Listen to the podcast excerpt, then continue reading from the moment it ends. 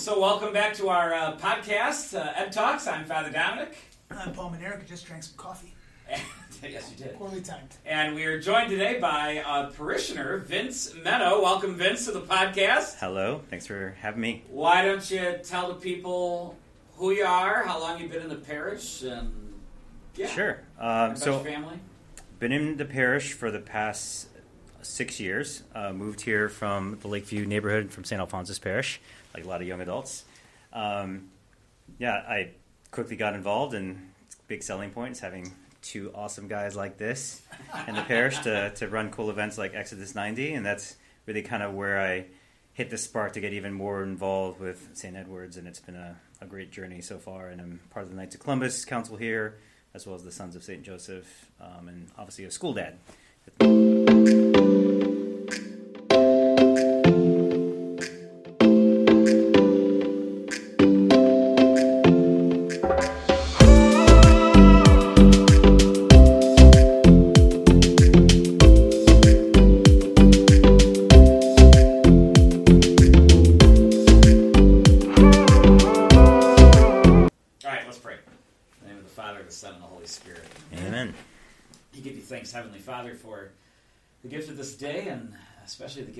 And um, and for technology, Lord. While it can be annoying, um, it also helps us to evangelize and catechize and share the good news that you've risen from the dead. So, Lord, we just ask you to bless our conversation today. Bless Vince especially, and all the good work that he does uh, through his organization, and help all of us to just continue to live as you ask us to live. We ask Our Lady to intercede for us as we pray, Hail Mary, full of grace, grace, the Lord is with thee. Blessed Blessed art thou amongst women, and blessed is the fruit of thy womb, Jesus. Holy Mary, Mother of God, pray for us sinners, now at the hour of our death. Amen. Our Lady of the New Evangelization, Pray for us. in the Father, the Son, and the Holy Spirit. Um, so, Vince, you were invited here because you do something awesome, not just as a father and a husband and a faithful Catholic, but in professionally, you do something awesome.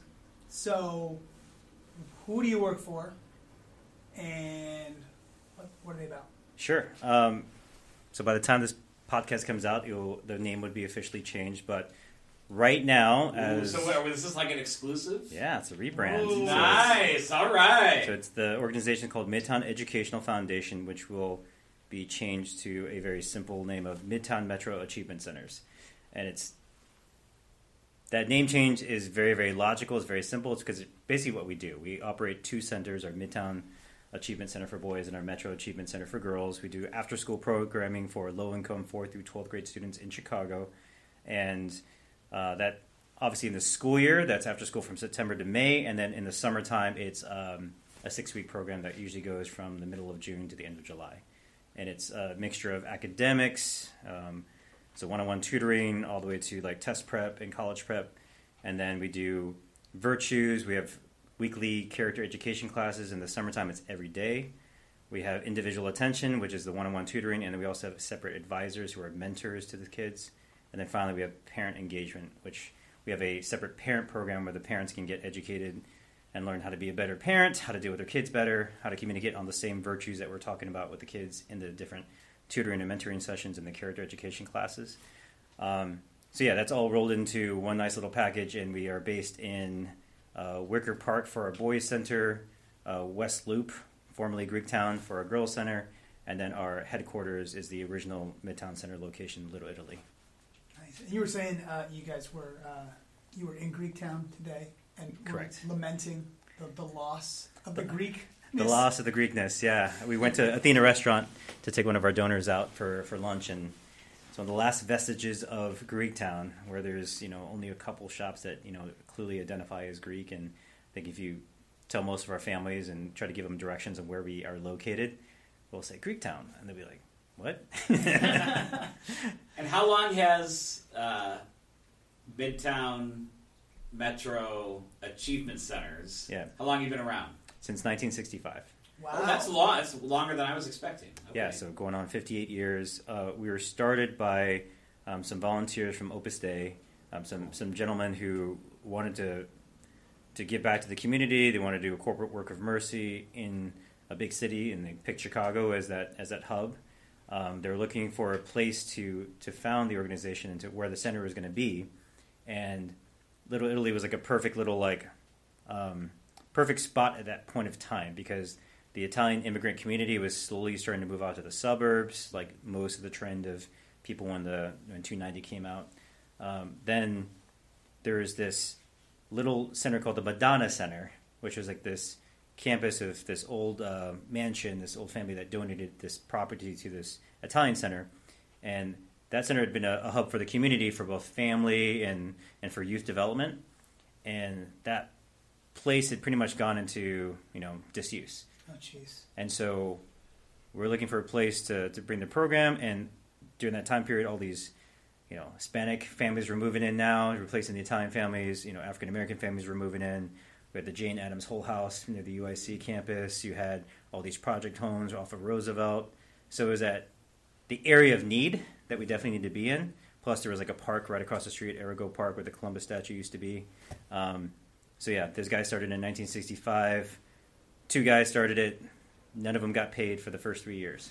Wow. Totally volunteer. What uh, do you guys have a, a, a record of the number of young people that have passed through the centers? over So it's the- roughly around twenty-seven thousand since we started. Holy Wow, that's great. Yeah. And you guys have any alumni that are work with the organization as mentors, or Yeah, definitely. So we have um, a lot of alumni that come back. It's, That's it's pretty common that most of them come back to volunteer at some point, either as a like a part-time employee during the summer or the school year. Many of them come back as summer advisors. Um, a lot of them come back as tutors, usually for like at least a year or two um, to kind of give back. And then we do have a lot of full-time staff that have been um, alums. Now it's been a little bit of a turnover since the pandemic. We used to have uh, probably majority of our staff are alums.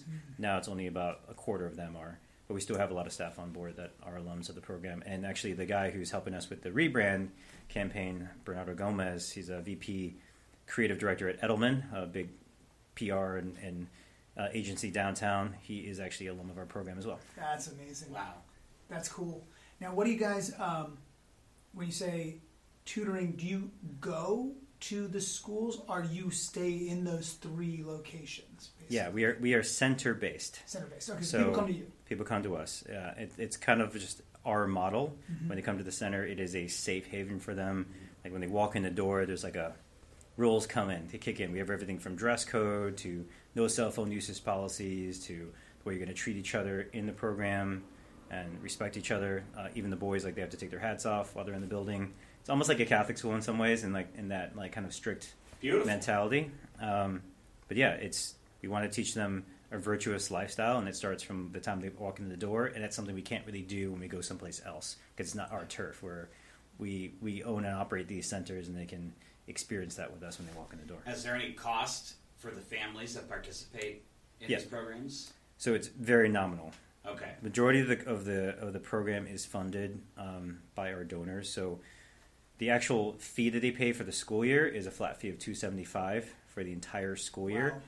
Um, weekly, weekly tutoring. So you get weekly tutoring comes out to if you if you broke it down to how many sessions a typical kid comes to, comes out to a little bit less than ten dollars per session that they come to the center. wow. And it's a full academic enrichment thing. So what they do is they get there, they usually like will be on their own studying or they're or playing with their friends in like a proctored environment. Then they go into a like physical fitness kind of thing where they either play sports or like do some other physical activity, kind of get the energy moving and get some energy out for the boys Mhm. so they can actually learn. Um, then they go into like a snack time, and then finally they go into character education class, which usually lasts half an hour, along with some uh, academic enrichment classes. And the last 90 minutes of the night is devoted strictly to that one-on-one tutoring. That's a long. Yeah, so many of the kids get there as early as four. The one thing that they have to be at is the tutoring part. So the, some of the, the stuff in the very beginning is kind of like semi-optional, Okay.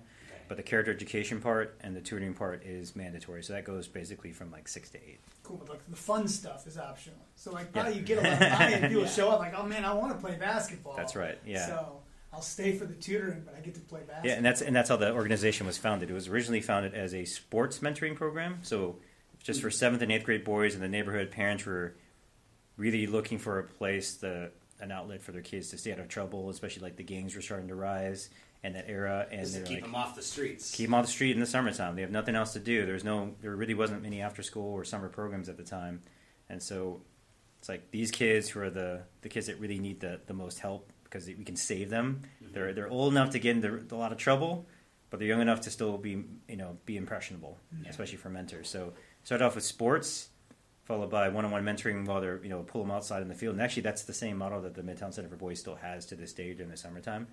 But as the year and years went on, parents were like, "Well, school year happened. What are we going to do now?"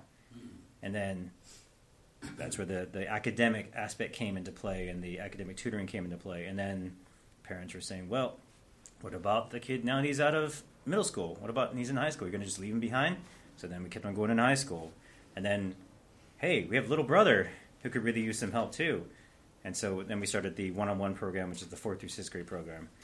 We don't go below fourth grade because our model, because it has that one on one like tutoring and mentoring component, we found that below fourth grade, you really can't get that long term like Mm. goal setting effect until they're really at fourth grade. Yeah. That's kind of like the magic place where it starts. So can you talk more about the mentorship piece? Like how, you know, I guess what does that look like, and how do you train the mentors to walk with these kids? Sure. Like, do they keep the same mentor for a long time, or Good questions. So, uh, first, I think it's important to make a distinction between a tutor and, a, and, a, and an Okay. advisor. So that's the official titles, especially in the school year. So in the the tutors are like your academic tutors. So they can be everything from a so the only qualification you have to be at least 18 years old. Um, if you're in college, you have to be actively attending college. We actually look at your transcripts, make sure that you actually have good grades. So like kids that can talk the talk and walk the walk with the kids. Um, if you are, are out of college or older than that, like you have to have a college degree um, to tutor. And then uh, once again, we're trying to propel them. Not that college is the only choice, but we want to make it to be like you should at least have that as a backup plan, no matter what. So that's those are the requirements for the tutors. Now, those tutors they have some kind of background check that goes on. Uh, it's it's a light one where we just make sure that they've not committed any crimes, that they have no ethical like major ethical concerns, but it's not as deep. And we're not looking them for to be like veteran mentors. They're just looking to be like young, good people that can help kids with their homework, Mhm. right? Now they do end up serving as quasi mentors in many ways because they befriend the kids and maintain good relationships with them. But for the most part, they're focused on that academic support. And is that is that like a one to one tutor thing, or So is in it the- like in a the- small group? Or Correct. In the fourth through sixth grade program, it is a one to one oh wow, setup. wow, okay, And most tutors, when you ask them like, "How long do you plan on being here?" they will usually say like, "Well, probably can only do this for like a year. It's a lot of commitment." But most of them end up staying on average three years. Mm. wow, And it has a lot to That's do with the fact that they have a connection to their kid, Yeah. and they want to at least get them through like that phase of that sub program that they're in, and then usually they'll drop off after that, or you know, serve on the junior board or something else like that. So that's the tutor part. Now the advisor part is where that traditional kind of like mentor or counselor comes into play. Now those people are um, tend to be a little bit older, not old, but like usually you're hitting like closer to 30s, 40s, 50 year olds that usually They're- do that that's part. not old. Yeah, exactly. It's not old. It's not old. You tell me that's old every time I'm on. So he started with thirty. Right. I gotta start doing that too. Okay. But it's all relative, right? I mean, even in my organization, I don't think I'm very old. I'm like 43 years old, but in my organization, I'm pretty old. Um, definitely can tell it when the musical references whenever we're hanging out in the car. but yeah, so in in in in relative fashion, yes, the the advisors are on the older spectrum of our volunteers, and that's meant for it's, so it's, so it's, it's- your tutors are college students. Correct. Yeah, I get that. a lot of our tutors are college students or like young professionals just out of college. You know, many of them in their twenties. The advisors, many of them can be like in their twenties too. But what we're looking for is people who have like real world wisdom. Number one, that you only can come with years. Number two, we need to have a well formed individual, and that well formation comes not only from living a virtuous and moralistic life, but also the spiritual side. That's a, another key component. This is where Nice. our Catholic and, and more like background comes into play in our connection with Opus Dei is that in order for you to be an advisor, we need to be confident that when you're sitting in those one-on-one intimate conversations with kids, that you will not be teaching against the Catholic moral social teachings that we strive to defend in our centers. Amen. So you, you, you guys are, even if not explicitly even like not necessarily evangelizing. You're evangelizing through introducing a consistent, virtuous path. Correct. That's awesome. Like these things are universal stuff. Like you know, virtues didn't come from Catholics. They came from Plato, Socrates. They came from like ancient Greece. Mhm. Right. Um, we try to tell that all the time to our, to a lot of families who come like, oh, you're teaching those Catholic virtues. You know, you're trying to trick us with religion. We're not. Uh, in fact, religion is is very much kind of almost in many ways like some families like it's like why can't you guys just be more Catholic? You know, why can't you just be more overt about it? It's because we lead with the the virtuous life. We lead with character. We lead with good habits more than anything, which can make anyone a good person. And then if they want to go deeper and they want to do explore the spiritual side of things, we are available for that. But that usually doesn't start until like middle school, and we make it's a very it's a very like separate and precise conversation that we have with the families if that's something that they want. And it's not forced on them. We don't like try to like trick the kids. Like, yeah, maybe you should think about doing this. um, it's something that usually happens like organically. That's, That's the case. And to your listener, if you are interested in learning about virtues, we did a whole series on the cardinal and We theological did. virtues. Was that last Lent? That was last Lent. Oh wow. Okay. Well, we were we were hungry Exodus. We hadn't had a beer in three months. It was Yeah. Uh, so I don't know how good it is. But I mean, I, it's, it's excellent if we did it. I, it's great though that you lead with the virtues. I mean, that's I mean, that's just only going to help the men and women, yes, become good humans, um, but also that's just going to help them stick to their studies and their, their schoolwork and Correct. and try You- you- to be the best version of themselves. Right. You saying good humans is like reminds you of like a, a common thing. I don't know if I'm getting this perfectly right, but a former um, college orientation program, so our, our high school program, 9th to 12th grade program at our Metro Achievement Center, Emily Warpinski, she would always say something to the effect of like, "What's the point of your kids getting all these amazing grades, getting the best college if they're horrible people?" That's yeah, that's right. And if you pursue the virtuous life honestly and sincerely, you will end up a Christian. You will end, you will end up in the Mhm. church Correct. um, because you can't li- live a life pursuing those things the truth the beauty the goodness of a virtuous life if you're doing it honestly you will be drawn at some to some real degree to the sacraments because god is the author yeah he's the Yeah. author of, of the virtuous life. It's life true.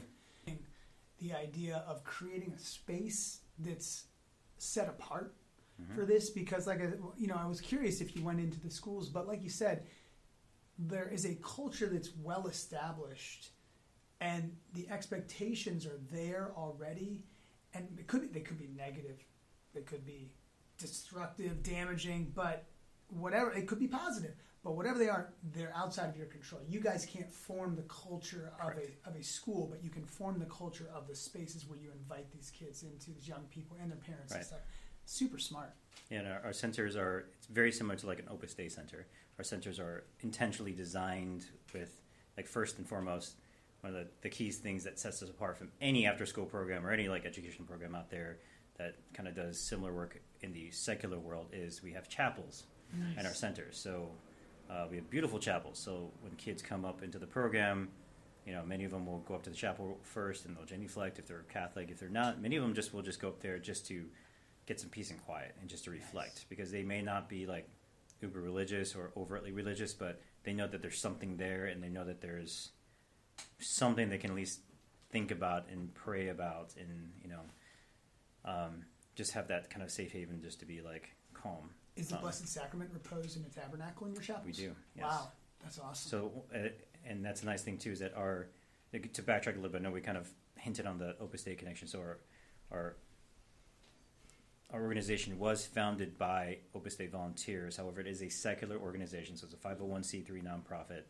Um, we're public in almost everything that we do, except for like that adherence to the the all of our values and our mission and everything and our vision is is formed by that, that foundation of Catholic and moral social teachings. So we try to maintain that. And our partnership with Opus Dei is more of like a spiritual formation thing. So as long as we, um, you know, they don't run us, they don't give us any, you know, direction. There's no executive leadership that you know comes down and says you guys need to do this this way. They're more of like a spiritual guidance. Like you know, if we start going off track, if there's a donor that we're thinking about um, vetting and saying, hey, we're thinking about getting some money from them, they want to make sure that you know is does that business align with the Mhm. values? They're making money a good way. Yeah, exactly. so that's that's where they come into play, and then also in maintaining our chapels. And so we actually do have a chaplain. Um, you know, kids are more than welcome during the summertime and in the school year to attend mass to receive their, you know, if they have already received uh, sacrament of reconciliation, they can they can go to confession before they go to awesome. their tutoring session or during their tutoring session. That's great. Um, they can they can speak with the priest. They can just say, "Hey, I, I know I have a, a a scheduled meeting with my advisor, but today I actually would prefer to talk to the priest today." That's totally doable. That's cool. That's so cool, man. Now, how did you get? How did you find yourself here? Was it just a job you applied for? Did you volunteer with them when you were younger? Yeah, so it's a interesting story in the sense that I, I, I'm not sure if you remember this, but when I first moved to the parish, I was a stay-at-home dad. So I had just quit my I job don't for remember that. Quit my job for 12 years. at long hair. It was just like you know, it's like yeah, this is. Uh, I, I needed to like think about what I want to do, and I met my next move. I wasn't sure, so my my wife was very supportive of, you know, saying, hey, you're going to be saving us a ton of money by taking care of Grace at home, and I just want you to be able to like, you know, utilize your potential. Cool. So, as I was exploring careers, I had two separate friends that sent me emails that said, "Hey, you should check this job out with this this Mm. nonprofit," Wow. and independently of each other. Yeah. And then as I was started to become curious about it, I started realizing that there's all these connection points in my in my personal network. Uh, my friend Chris Saletta, who is part of my Knights of Columbus Council that I managed in Assumption, him and another guy, Matt Georgopoulos, were like, you know, Excuse me. longtime volunteers at Midtown. Um, Chris was on like the advancement council. My friend Lou, I found out actually worked at you know the fundraising side of the of the of the office. Just all these things kind of kept on coming into play, and then I got a, two separate job offers: one with like a commercial real estate company, and one with with this place. And like just everything just kept on calling me to like this, like something about this was the right place, and it and actually ended up being perfect because that commercial real estate company, I don't think they're doing too well nowadays. So. Fair enough.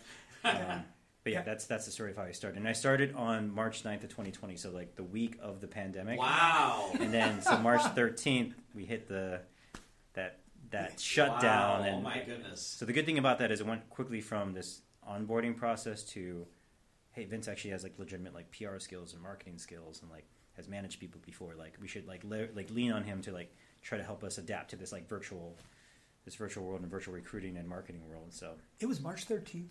That was that's my dad's March birthday. 13th. Yeah, that was the day. That was the It's Friday. also Will Clark's birthday. Former first baseman of the San Francisco Giants. I I loved his batting stance. Oh, That's how I used to bat when I was a Me kid. too. I used to. I got my dad one year a poster of Will Clark, and it said "Happy Will the Thrill Day." Will Clark, because it was, you know, his Oh, yeah. birthday. Good son. Anyway, What a good son you were. well, rubbing it in that I thought my hero was Will Clark, not my dad. anyway, but I'm sure that's not what you're uh, raising the mentors to, to do. But this is like it's super cool. What about if somebody wants to become a mentor or a, a tutor in this? What what kind of time commitment does it take? You talked a little bit about the application process for you, but I'm sure there's other organizations. But like, let's say for Midtown, Mhm. I'm like, wow, I'm listening. That, that I want to do that. What do they do? Uh, simple. So there's an application online. So if you go to our website, midtown-metro.org forward slash volunteer, or just use the, or Are just the use. website's not changing when you rebrand? No, it's the Okay. same. That's actually one of the convenient things is that it's, it was already like that. Um, so you can fill out a volunteer application. You can just also call our centers. Just Google Map um, or search online just for our numbers and just trust me. If you call up our centers, someone answers the phone and says, "Hey, I'm thinking about volunteering." We are going to take that call and Good. we're gonna we're gonna because we're always looking for volunteers. That's that's the name of the game because the fact of the matter is that volunteering is just it's a constant turnover, right? Do, we, Um, have, do we have a volunteer here in this? In this? yes, we do. Oh. Oh. We have a former volunteer over there behind camera, nice. Val. Valerie Rizzo. So Val, how'd you get involved in volunteering? Um, I was attending Lexington, um, which was like the college that was like above um, Met, uh, Metro, so that was that was just the connection there. That's awesome. So, Or, like, you just look downstairs and like, that looks cool. What's going on? I That want looks in. like fun. I want in. Lord works in mysterious ways, yeah. Um, so yeah, you, you you apply online and you you do just like our student uh, applications. You always have to come in for an interview. We always want to make sure that like it's a good fit on both sides.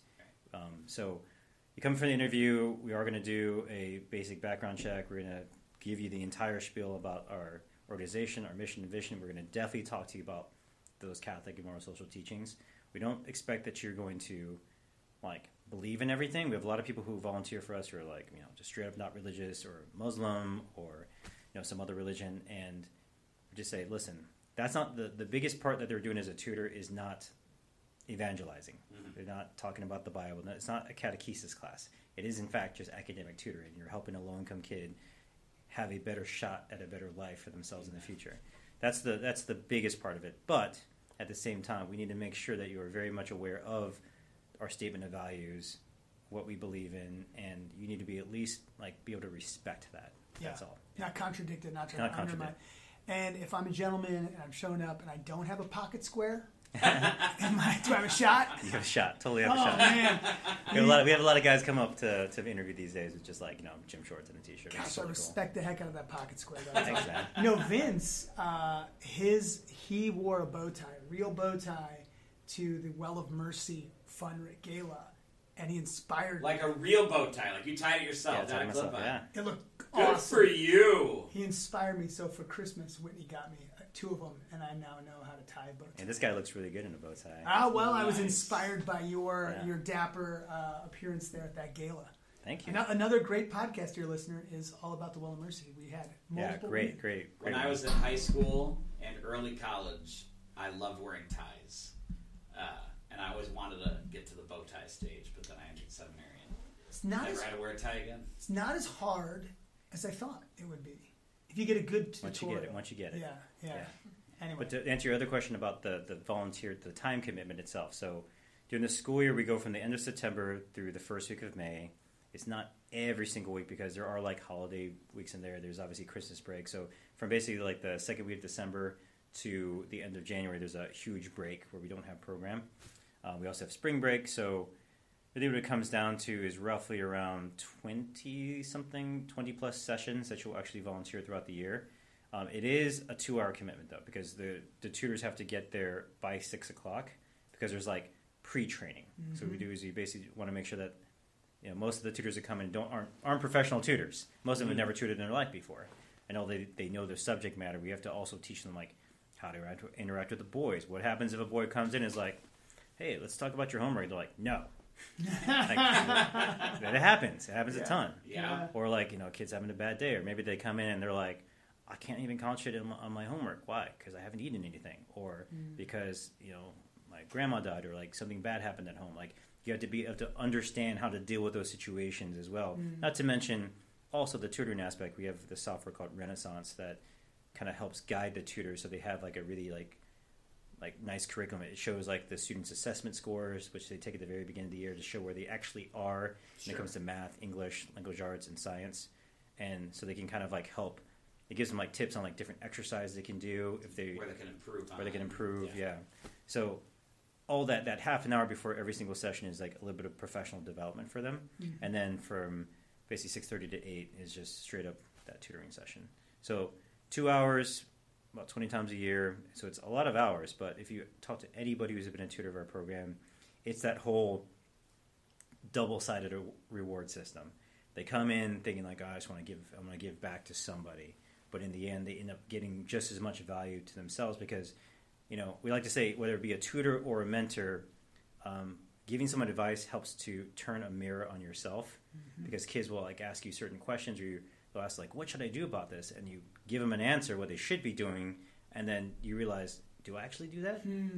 um, maybe I don't. Maybe I should be doing a better job, and it encourage you encourages you to try to live your life better, to be a better example, to have more integrity, to be a better mentor for them. That's beautiful. That's Well, we've learned a lot. awesome. Having me. And it's our, our goal to keep bringing on other parishioners and other people from around the Archdiocese uh, for this season of Ed Talk. So keep uh, following us, subscribe, share, comment, and uh, help us evangelize. I'm Father Dominic, I'm Paul and Eric. I'm Vince Meno. and this is Ed Talks, where we hope to inspire saints who inspire saints to build the kingdom of God. Amen. Amen.